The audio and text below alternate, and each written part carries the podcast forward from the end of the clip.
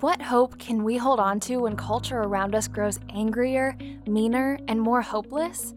Dannah Gresh says she's holding out for a better country, but it's not what you think. Here's Dannah. Hey friend, welcome back. Wow, it's week number 4 in a podcast series I've been recording on lessons I've learned from the Old Testament book of Ruth. And I have to say, we are getting a lot of email. The book of Ruth is striking a chord. I think it's because a lot of us are thinking about things we haven't thought about before. I've got to be honest about what I've been thinking about. This pandemic has me thinking how incredibly finite I am.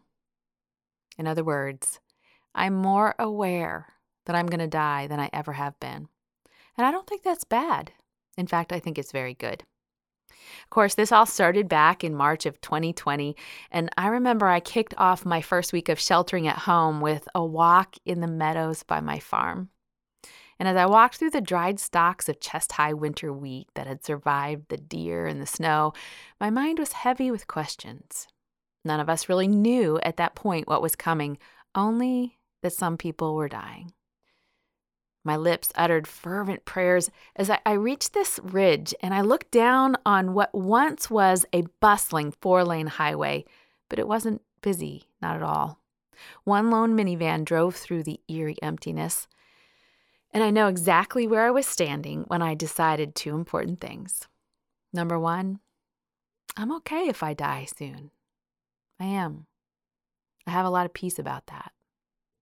And number 2, I want to live better until I do.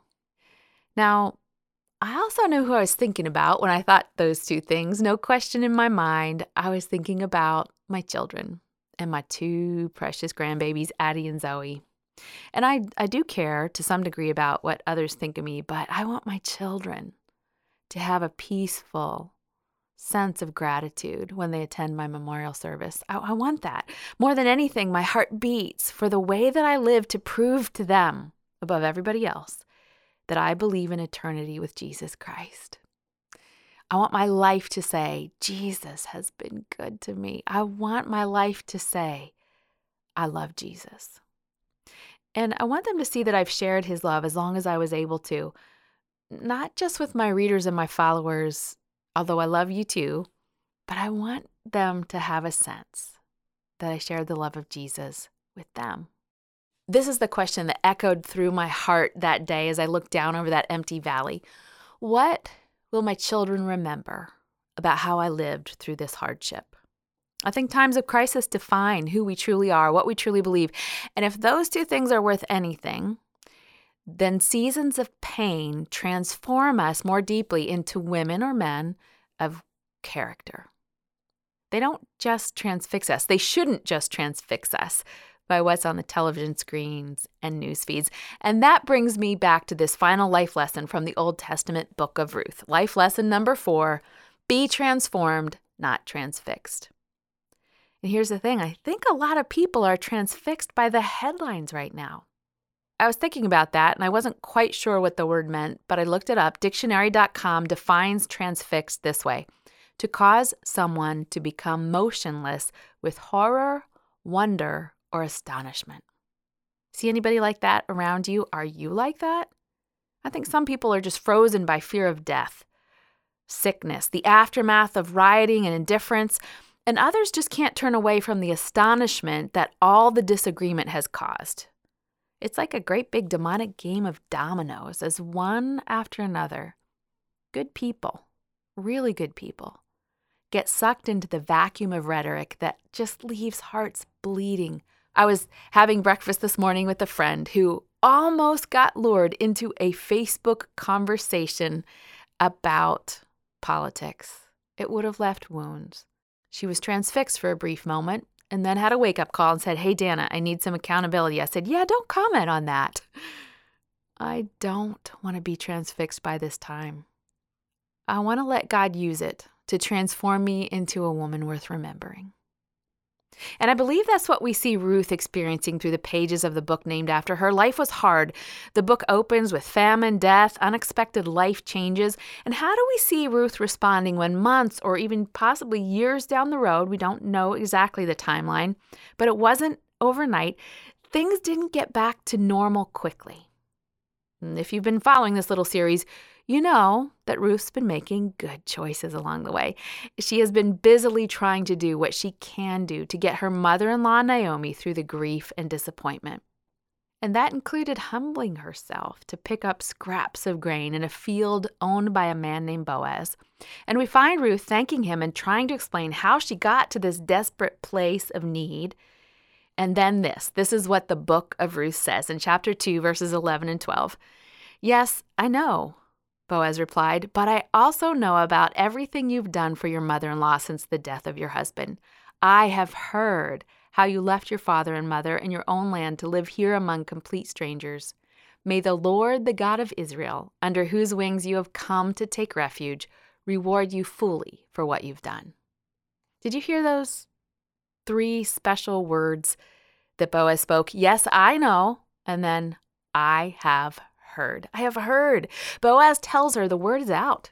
People are talking about you, Ruth, and she doesn't seem to be aware of it. She was just doing the next right thing. The next right thing. I don't know if you know, but we have a boys ministry. My husband and I started a boys ministry called Born to be Brave.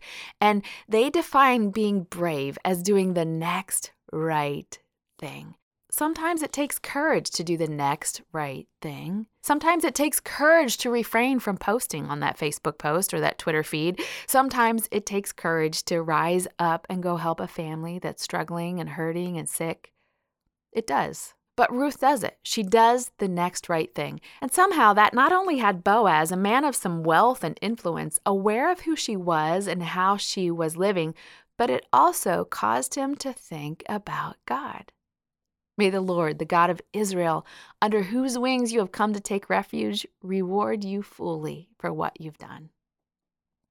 Ruth had a reputation. So do you. So do I. Is it the kind that has people talking about God? And maybe I should add this. Is it the kind that has people talking about God in a good way? Because I think some of the behavior of believers right now is making people distrust or question God. I guess this is the time that I should probably confess that I'm wondering, when we consider the overall reputations of Christians as a result of how we're living through this pandemic, is it good? Does it point people to Jesus? Are we pointing people to Jesus with our simple acts of love as we do the next right thing? I've been fascinated by reading how the church got through former pandemics. You can go pretty far back and read some really interesting pieces of history.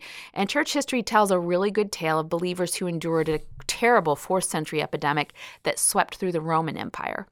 Christians didn't run from the cities or shut off their homes from others. Instead, this is what one historian records. All day long, Christians tended to the dying and to the burial, countless numbers with no one to care for them. Others gathered together from all parts of the city, a multitude of those withered from famine, and distributed bread to them. You know what happened? People started talking about them. That's why this historian wrote about them, because people were talking about the Christians who were doing the next right thing. Not the next easy thing, the next right thing. This is what else that historian wrote. The Christians' deeds were on everyone's lips, and they glorified the God of the Christians. And I don't think that this writer was a believer, because God is not capitalized in his original writing. These Christians made a mark on that historian and all of us who now read what he wrote. Friend, terrible times either transfix us or they transform us. And those believers in Rome and Ruth all the way back in Bethlehem discovered that deep within them was the faith and peace to live like they believed in eternity with Christ. And when they looked death and despair in the eyes, they weren't afraid. They did good things.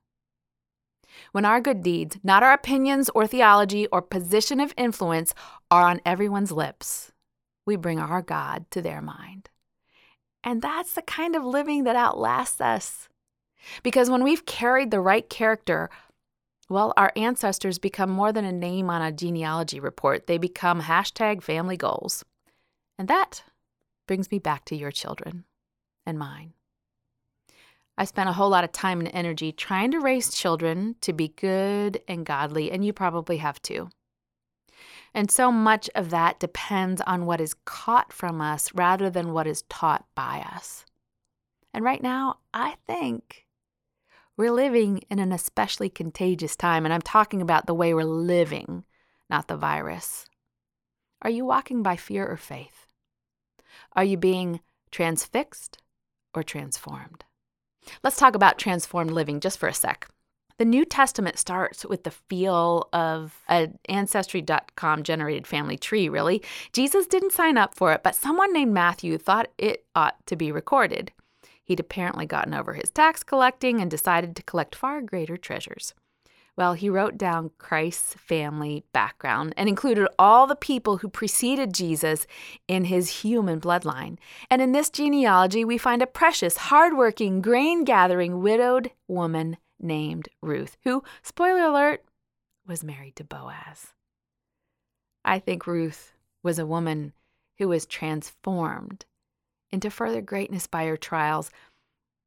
I kind of wonder, was God allowing the circumstances of her time in part so that she could be further transformed into the kind of great plus plus grandmother who would nurture the line of women needed to raise the mother of Jesus to be a woman of character and faith? I want my children to see the great pandemic of 2020 and 2021, or however long it lasts, as a time when I was transformed into something God needed me to be. I don't want them to remember a woman who was transfixed by the happenings. So what about you? People are talking about you. What are they saying? What will they say at your funeral? Until we have a better country, let's keep passing on the baton of faith to the generation behind us. Do you have a tween daughter? True Girl has released an all-new study for girls ages 8 to 12 based on the Book of Ruth. It's called Ruth, Becoming a Girl of Loyalty. Together, you'll explore topics like true friendship, finding joy in hard times, dealing with mean people, and seeing God in painful circumstances. Learn more at MyTrueGirl.com. This podcast was produced by Pure Freedom Ministries.